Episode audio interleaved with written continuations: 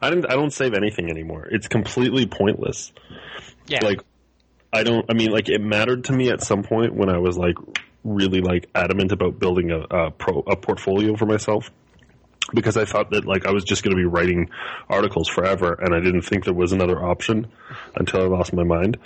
Um, and, and then, that was the option, losing your mind. That was the real option that you always yeah, wanted. yeah, you just Alt F4, No.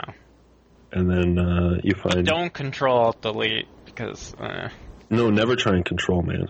know. Don't don't you can't control anything. Yeah, that's where Tim Buckley messed up. Yeah. I'm sorry, I'm such an internet person. Look, hey, I like abortion jokes as much as the next guy. Uh, That's one thing I do know. I don't know why I know that one thing. Cause that's, that is his story now. I know. I mean, like, even before, like, But see, but that's like that's like like like the, it's- like the knowledge that he sexually harassed someone doesn't even come into play. It's just that he made an abortion. nope. I didn't know any of that. See, that's not important. That's not what they, all they care about is the abortion, because that's what's famous. Yeah. But I mean, okay, I was about to be like sympathetic. Uh, you know, like, oh, he made a bad choice, and he also. Well, I mean, like he took, you know, he took a he took a, a, a strong, bold, creative risk, and it didn't pan out. Like and he took a then- social risk by touching that girl. But yeah, I don't, I don't know anything about that.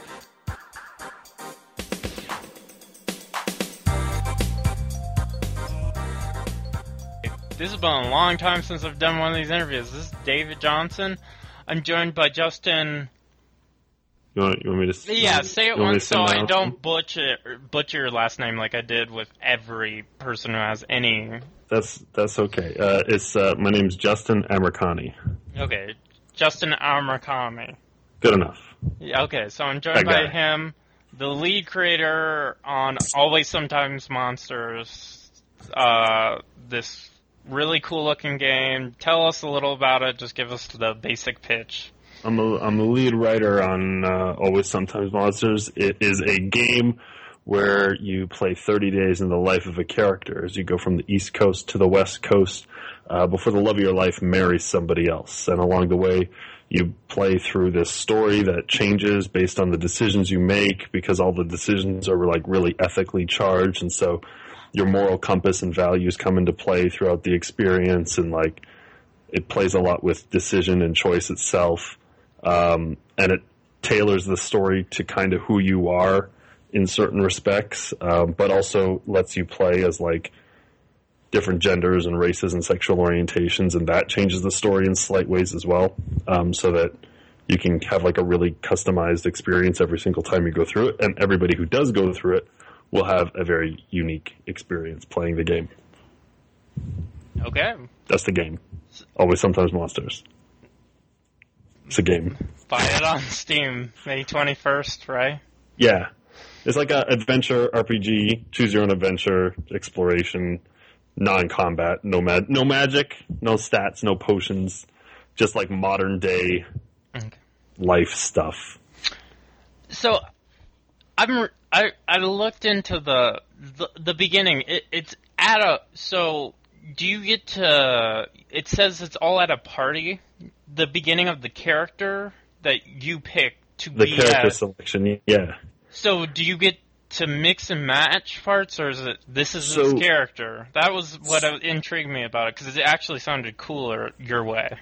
Okay, so the way it works for character selection or or what we call like trait definition um, is that you are at there's this guy Larry. He's a he's a publisher, a book publisher. He's throwing a party. Um, it's his birthday. Everybody wants to toast him because everybody like you know wants to get in good with him, and you're actually playing as him initially. Um, and all of these different characters are standing around his apartment. And you go and you talk to one of them, and you toast with one of them, and then you become them. And that's just it. Like, all the characters are different, you know, uh, races and genders. And uh, whoever you just talk to naturally, and like, it makes sense for that character, but you end up picking who is a natural choice for you. And then after that, uh, you have to like go out onto the patio to find your quote unquote ball and chain.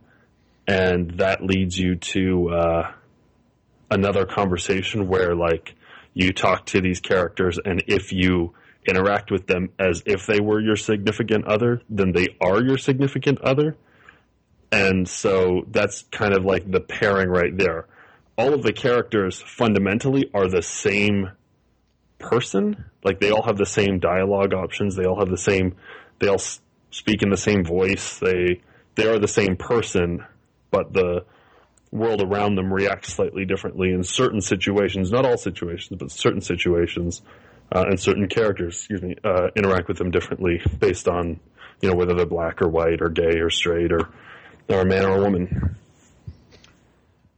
So this odd. So I had a question about this and and this whole game in general. Uh, since you di- you basically took a break from making games that you just weren't enjoying and basically saw the world, have you like basically blanked out on what games are and are going to this project completely fresh, or are you like, oh no, I'm like this game, or I copied this, or anything no, like no, that? Absolutely that... not. Um, I f- actually feel kind of somewhat validated when I make something and it sort of feels like another game.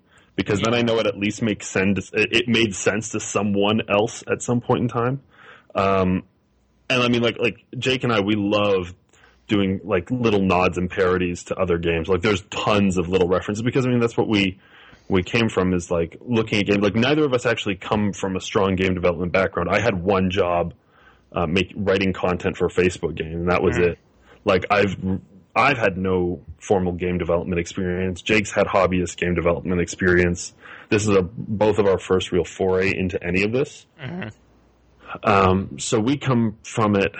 Um, me on a on a on a journalist side, him uh, very much an enthusiast side. Like we've both played a lot of games.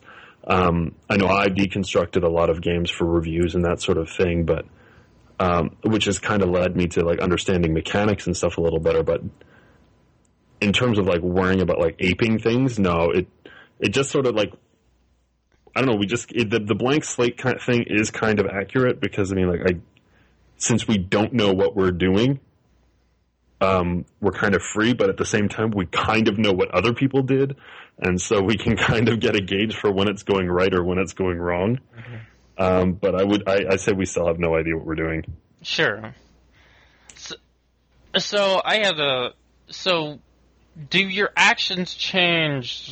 Like this action changes, makes a different situation completely appear, and stuff like that. Do you have completely, or does it kind of like okay, this is totally this way now, and this is how it changes in a different direction, or does it just kind of move on in a kind of wow, this this is like different. I haven't. How how does how does all the because it's it is made on making um, morally blank decisions, how does that affect, I guess, the rest of the game if the game isn't I wouldn't making say an opinion? Yeah, I wouldn't say it's about necessarily making morally blank decisions or finding neutral ground as opposed to applying your own sense of ethics and values to it. Mm-hmm. Um, so, like, for example, the demo we had at uh, PAX East just a couple weeks ago. Oh my god, time flies. Um, uh, the demo we had at PAX East involved a scene where people are instru- uh, paid upfront for a job where they will be loading boxes from the left side of the screen onto a truck on the right side of the screen, and that's it. That's all you do. And the choice there is how many do you move? Like, your boss leaves for a coffee break, you've been paid in advance, and you're just presented with the situation. So we just said, okay, we're going to like create different paths for like these different ways that people can organically explore the scene, right? There's some exploration stuff. Like if you want to like bum around the warehouse and like not really do your job, but you want to like look for things around the warehouse, you can find some stuff in the warehouse to like poke around. If you want to just say like, screw it, I quit my job, there's a path there for you. Mm-hmm. Um, and then we have people who love moving boxes and they move a, an unbelievable number of boxes, uh, and there's a path for them as well. Um, I don't know if any of them are like I don't know. I don't think any of those things are less necessarily like morally gray or anything, but like they they come to down to like your values. Like if you value hard work or you value freedom, um, Yeah. if you're a selfish or selfless person, those kind of things like come into play far more more than like a, a necessarily like evaluation of good or bad. So, uh, how how much are you willing to? And I'm going to bring up another developer. How are you guys willing? Are you going to show how the paths have changed for different players? Are you just making it this person's individual story, and while they still have a conversation about it with someone else, it is not as here's the stats for this decision, here's the stats for that Oh, yeah. You mean like you mean like The Walking Dead? Like there's- exactly, there's- yeah, no. Okay. Yeah, we, we we don't do that. We thought of we thought of different things um, that would be kind of cool, like uh, whether we wanted to do an infographic on like where people fell in the story, or you know different things like that. And then it kind of dawned on me that um, well, I know like the best reaction I got uh, at the show. Uh, it's a funny little anecdote, but I had somebody go through the entire experience, come up to me and say, "That was shit. I didn't make a single choice in that game." And I'm like, "Are you sure?" and they're like, "Yeah, I didn't get to choose anything." And then I said, "Well, did you do this?" And they're like, "No." I said, "Well, did you do this?" And they're like, "No." Did you do this or this? No, no and then you suddenly realize that like the choices the way they're presented to you seem so innocuous at times that you don't even know you're making them and so it just like it's this organic story that like comes out of these choices that you're not sure you're making and the only way you're really going to ever know what was a choice what wasn't a choice what could have been is talking to other people. And i kind of like that about it because it's the same it reflects life in a little bit of a way. Like I don't- yeah, like it's don't- a center point for a giant explosion about to happen right behind you. It, it's it's it, it- like your decision still matters, but it it could be as innocuous as saying no, I don't want to go drinking out tonight or something like that, and it, and it doesn't Yeah, right, uh, right. yeah. But you you decide not to come drinking with me tonight, and like, what if you know that like one person who's like your soulmate happened to be there, and you like never got a chance to meet them, whereas like an alternate reality version of you who's just like, you know what, screw it, I you know I need to go and have some fun, or another version that's like insanely depressed is like, you know what, screw it, I've got no reason left to live. Let's just go get drunk into a stupor tonight, right? Yeah. And so now we have these three versions of you. One of them who stays home never has an opportunity to meet your love interest. And then there's the two other versions. One who goes and gets shit faced because he hates himself, who completely makes an ass out of himself in front of a love interest and never gets an opportunity to uh, form that relationship, yet also spoils the chance for the relationship that the first person doesn't really have spoiled for them. And you, you have this awareness of the relationship and it like deepens your depression and it makes it even worse. And then we have this third one who's just like, I'm going to try and enjoy life and go hang out with my buddy Justin and- have a few drinks. And you fall in love and life's, life's wonderful. Um, and we see how that like stupid innocuous little choice completely like alters reality for you forever and you have no clue the first person who like didn't come out with me has no clue what happened So I guess, and I, I, I, and this is kind of a hard thing to talk about since the game's not out. How do, do you have anything like a failure state? Like, have you? I'm sure that's always been like, uh, how, how do we make choices matter and make a story end abruptly? But failure. no states- um you can uh very very abruptly end the story um but like i i was I was always a proponent of like the game being 100% like hardcore YOLO mode like you live once and that's it and then the game's over Hmm. however you find your end in the game, bam, that's it, done. Um, Jake is uh, a much more rational person than me, uh, and so we have save states. And so, like Oh, okay. Okay. Yeah. the the instant death, sort of like instant conclusions pieces, um, they're not as like important. Uh, like they can happen. There's like there, we've thrown some like really goofy ones in there, and then we've thrown some like just really surprising ones in there. But I've I've never found any of them to be like significant or meaningful Oh, okay. because you always have the opportunity to just load your save state again. And so with that in the back of my mind as I'm writing, it's really hard for me to get invested in like a mid story just like ending. Yeah. Um, there are ways you can end a game where you don't finish, right? You, Yeah. you have this hard deadline of 30 days to get across the country, um, and you can not make it. Okay. But does but does that count as a failure? And I does does it count as a fail? My other question is the 30 days, and did, I w- before I just talked to you, I was under the impression that the 30 days in love interest were intertwined. Are they not? Um, well, yeah, the wedding is on the like the love interest is getting married Yes. in 30 days. Okay, so you need to get to point A from point B. Yeah, but you get get really early. I think at, I think at the first or second day you get an invite to the wedding, Mhm. right? yeah. Uh, and you got to get from point A to point B um, within the time frame. But your situational status with that person can be completely different if you even make it to the 30 days. Yeah, like how your relationship started. Um, they all carry some like similar thread, but like Mhm. It can be slightly different. Um, the way in which you fell apart, the reasons Hmm. can be very different. Um, but the pacing of like how you get these scenes and like learn this information is all pretty uniform because I think it's like uh, it's a it's just a, like a, a weird little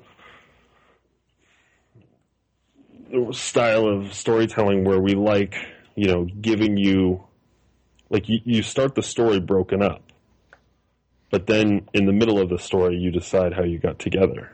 Hmm. and then near the uh, in another part you you you find out how you broke up. And it's like and then the conclusion I we don't even know yet. Um, this it's like you you get the the chunk like the the static stuff the conclusions Mhm. before you get the the questions and Yeah. so and so it's like it's almost like you have an opportunity to try and be revisionist with your history and that's kind of a way we play with choice a little bit um, you can try and like deny the fate that you've already established Mm. by like rejecting it and like trying to like fight against it but then like this deterministic thread kind of weaves its way into your life and you sort of like find yourself in the same situation no matter how hard you fought against it as this meta level aware player character um, as opposed to just like this character in the story Okay. So, uh, so y- you do. Is, is it your perception of what happened in the past, or do you actually have, as the player, have interaction and make what actually happened in your past? Yeah, you know, like so. For example, um, in the PAX East demo, um, it's uh, it's a, a flashback dream sequence that takes place right in the middle of the game, Okay. um, and it defines how you met your love interest. Now, it's all within like the same sort of time frame, and it's all within the same um, building technically, uh, but uh, where and like what you were doing and like why you met them can vary. Not wi- not as not as wildly as I think is possible. I don't know if it's possible. Do you, I mean? I th- sometimes I think life can only really go one way. Sure, Like, I, mean, sometimes I believe ab- like in absolute determinism, like this conversation we were destined to have, and we were going to have we're going to have a million times again through eternity because life is cyclical and yeah, all that other nonsense. Sure. But uh, yeah, no. So you sort of define like the stuff about your backstory and your history with this person Mhm. um, as you play through the game. So, um, on kind of how the journey to your interest to even make this game, uh, this game definitely deals with homelessness. And while games have attempted to, they usually come off as, you know, kind of like, oh, isn't it, aren't they so poor? A, a la Beyond Two Souls, which is, yeah, well, these people are Yeah, the the, yeah. the the fetishism of it. Yeah, well, it's just like I'll have pizza, uh, but I feel like hamburgers. While these homeless people are right next to you. Yeah, it's like, uh, the true horror of like homelessness to me and like one of the things that i i realized like while i was hitchhiking and stuff and like i mean my situation is not genuine homelessness like sure, Like, it's it was by choice i had a choice in my life and i was i made that that was an opportunity i yeah, took yeah, you're a reporter on the Right. homelessness scene, as it were. At the right at the worst, you can always pull the extension cord if you feel like. right the, yeah i have a parachute Uh-uh. Um, the true horror of it is the day you realize that you are homeless. That you, it's not like, it doesn't necessarily come the day you don't have a home. Right? It's, it's something far, far greater than that. Um, like you can, you, you can believe you're in a bad situation, but be like, yeah, you know what, I've still got this thing that's like, you know, not far out on the horizon and like, you know, things are going to turn themselves around. Um, the day you stop believing that, that's terrifying. That's like true horror, um, where you no longer have hope at all in the world. And the funny thing is, like, I hang out with a lot of people that most would classify as homeless, and they don't necessarily classify themselves as homeless. They don't consider themselves hobos or, or vagrants or vagabonds or anything Sure. um, because they're getting by, they're surviving, uh, they're within a situation that is less than necessary, like the background I had come from, but they don't consider themselves out of the game yet. Hmm Um, they all still have hopes and dreams and families and like things happening in their lives. But the day you lose that perception of self, where you say, I am, the day you stop believing that you are not a crazy homeless person is, uh, is the day I guess you, you, you actually become one. D- is it? Do you think it's just instinct? What? It, I mean, did you meet someone who was like that, where it's just like, okay, I mean, I, I don't know him personally, so you know, you Like, if you can rephrase the question. um okay, so let's say in the let's say in the game, do you come across someone or you do have the option to be what you've described, someone who has lost hope or lost Yeah. a, a There's Uh, there's a there's- crown. yeah, there's there's echoes of that through through the game. Um, uh I think in I think in almost every city you can you experience some. Yeah, absolutely. Actually, uh, I don't want to spoil too much of it, but there's like Sure. a really there's a really there's two key gut wrenching moments that like echo pieces of that. Um, one's really early in the game sure. Um, where you have to like where you're because I mean the, the game starts off with you being evicted and you're like, oh, I've got to go and make this money or else, right? I don't have anywhere else to go. Yeah. And so that's like one of the first key moments of the game. But then there's this other one later on where it kind of toys with your willingness to help people Yeah. and it's almost it, it almost like it like it it shines favorably on good Samaritans in a Mm. in a slight sense. It's like if you are willing to do good for people, then no real harm will be, come to you. Sure.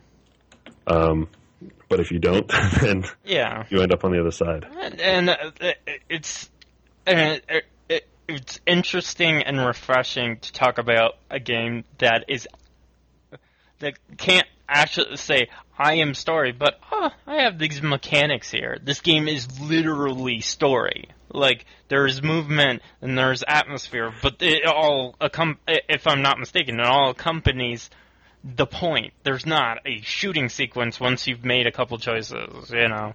No, yeah. I mean, we have like some like we do have a few like gameplay sections Sure. in there, but they're mostly in service of like shaking things up or And they're Uh, not QuickTime events, probably as much. So. no. I think we have like we have like well, we have the arcade games, which are like weird things Jake makes. Like he just likes making weird. Like we use RPG Maker, and that's not really like an engine that you want to like try and make an action game out of. Yeah. but he will he keeps trying to turn it into an action game like all these little like weird rpg maker games that are like clones of other games like he made a flappy bird clone in rpg maker which like it's it's glitchy and buggy but it's it's kind of funny. Is that going to be in there?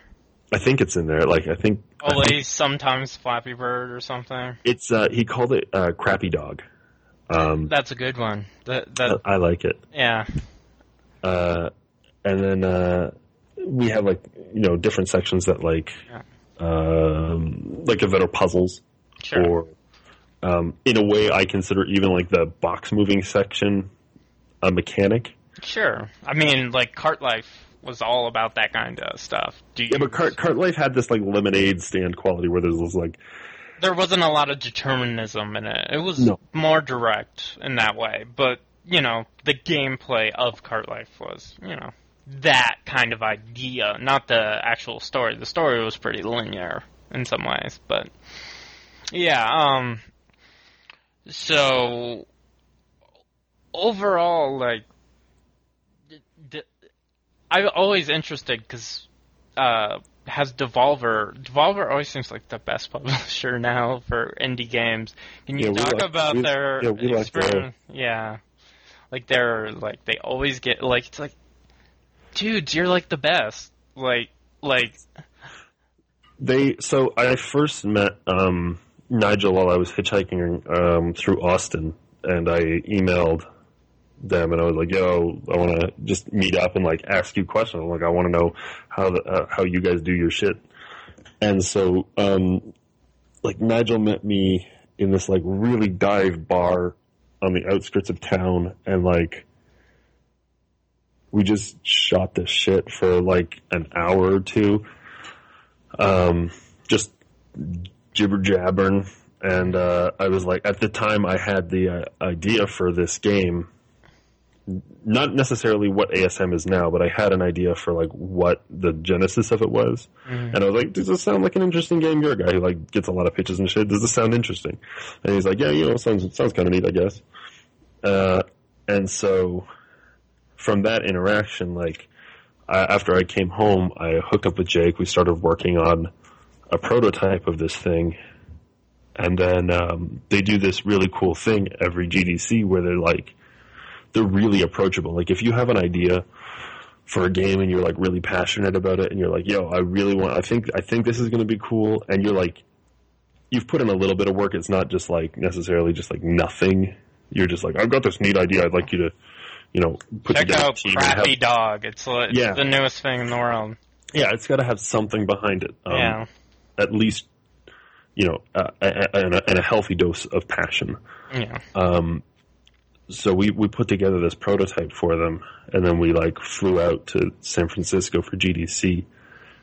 Um, and we set up a meeting. Like we we were we were broke as shit, and we couldn't like even afford to like go to GDC. So we just like met them outside the convention and like sat on the floor and showed them our game. And, That and they- thing about GDC always rubs me the wrong way that it costs that much, but yeah. well, but it's it's. I mean, It, but it It's a- it's a big show. Yeah, it is important, and they do have to make some kind of revenue to make it important. Yeah. not even just that, but to rent out the convention space and Oh yeah, to make it a thing that is internationally known. You got to keep the out the riffraff like us. Otherwise, I mean, Yeah, then you get all the crappy dogs in there. Yeah, then you get crappy dogs and like stupid ASM games. And then they're trying to get like the crappy dogs are talking to like King and like, can we have crappy dog saga and all that kind of stuff? And it's just crappy, like, crappy dog saga is is is our next move. I think after ASM, we make crappy dog saga. always, sometimes crappy dog saga Yeah. Um, monsters. no, but and it, it, back to Devolver. Yeah, we just Yeah, we go just ahead, sat- I'm sorry. We, we sat down on the floor, showed them the game, and then like uh, it wasn't too long after that where we actually got like paperwork and started actually being able to make this thing like with artists and stuff. so that has always been my interest. First, I, as some people, you know, some people are like, "Oh, it's eight bit." Uh, I've never really seen an RPG Maker game that has had a huge, a, a larger, about this size crew. Maybe a little smaller, like two to three, but not this kind of size. Maybe I'm just haven't seen Oh. enough of these games. I mean, No, there's some like I mean, especially some of like the, um, like we we're in a weird category Sure. because like there's a like the RPG Maker community is actually really big and really active, and there Oh, are yeah. teams that like have like you know 12 people on them working on games, um, and they're they're doing it all just for funsies yeah, um, this is what they do for fun. Um, we're in a weird like it just happened to be the engine that like worked for us. Sure. That's a, I guess that was my point. That uh, I guess it, it it it's one step above. Like it's the same thought is a lot of time thought about IF. That it's only about people who care about IF creating games for it. Where this seems to go beyond that scope, and it's just hey, this worked out in the situation. What's IF? Uh, it's like interactive fiction. It's, Oh. it's like pre-twine. It's weird. Oh, okay, okay, okay, okay. Yeah. Yeah, yeah, yeah. It's like I see. The thing is, like we we we made this. We'd started actually working. Jake had started working building um, uh, something in XNA. Mhm.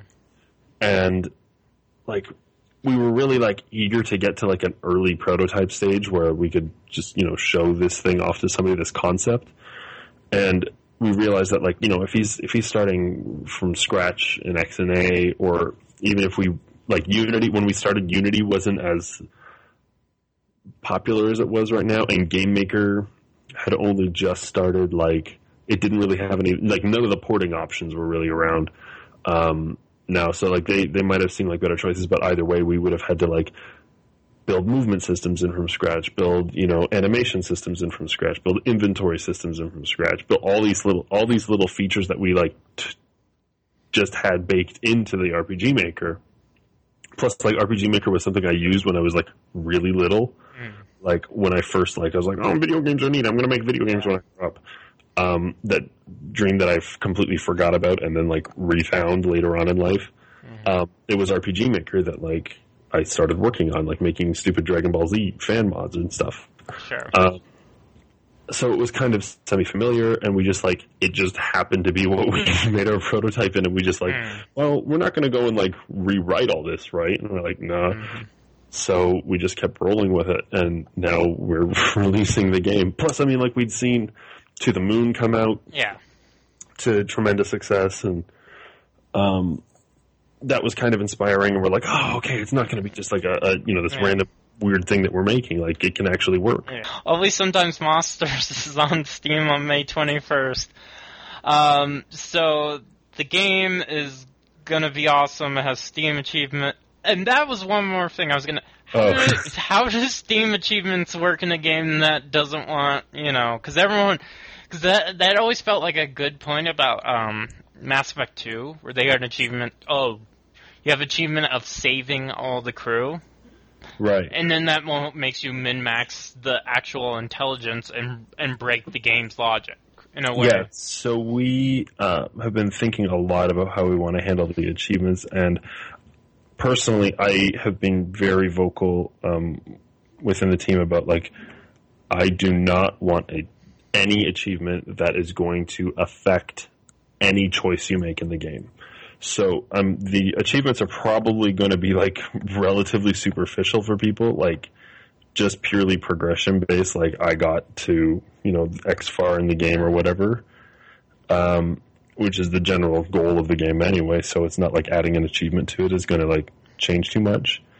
Um, but yeah, I didn't want any like I hated those achievements where it'd be like it'd be like oh get the good ending, oh get the bad ending, because it um, incentivizes choice in particular ways. And like it changes the way you play through if you're that kind of a player. And then, uh, yeah.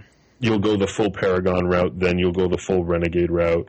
And i really didn't want any of that and business in my game so. And it, M- Mass Effect One seemed a little less of that, where it's like good or bad, and then there's the part where you have the Rachni Queen, and you're like, oh, this could be either way, and they only incentivize saving her. It's like, ugh. They only incentivize with this stupid, worthless thing by saving her when both parts are equally valid to a future. It's like, ugh. yeah it's it's it's really important i i, I worry like like achievement design is one of those things like people have struggled with it since achievements have been kind of made and i'm i I, if I have an idea if you want.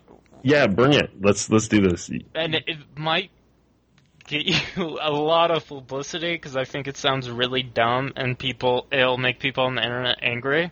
okay. I'm i'm a fan of this already.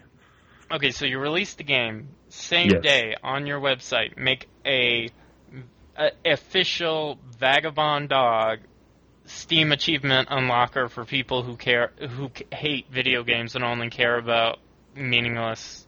oh Value. you mean like you mean like just like immediately unlock all the achievements Yeah, like it doesn't. You don't even play the game. It only. why i wouldn't even i wouldn't even bother just like why not just bake that into the game What like- like like, literally you can just access a, a console inside of the game and just turn on all the achievements or that, not or, even, not even make them go to my website or, or just like make cra- crappy dog high scores all the achievements. Just like but isn't it a, isn't it a choice to get a, a high score in crappy dog don't you have to like choose to do that I'm not a game designer. I'm sorry. You I don't you know. Gotta, you got to talk to your uh yeah. I need to talk to a therapist is probably the best answer because i have lost my mind making Just thing. psychologist. Therapist is way too much. And that's the end of my interview with Justin. It kind of went off the rails from there. Uh, where I've never had to cut an interview, not just for time, but for content, such as we started talking about Ghost Dad. Talked about Tom Cruise's secret life behind Scientology. HBO accidental porn and a lot of other stuff. It was a weird interview, but I really enjoyed it. I hope you did too. Um, I'm gonna try to be doing these things a lot more, like, constantly, because this was like recorded in like April, so I'm gonna try to be less of a lazy shit and get these out more often. Also, I am looking for an actual theme song and an actual podcast artwork. Uh, right now, whatever I have will probably be placeholder. Like this Rayman music is going to be placeholder. Uh, it. I will not. I'm not doing this like as a for the exposure thing. I have an idea for who to do the art, so it might be full there, but I will do this on commission. Uh, my email is david at mixedupzombies.com. Uh, My Twitter is mixedupzombies if you want to follow me.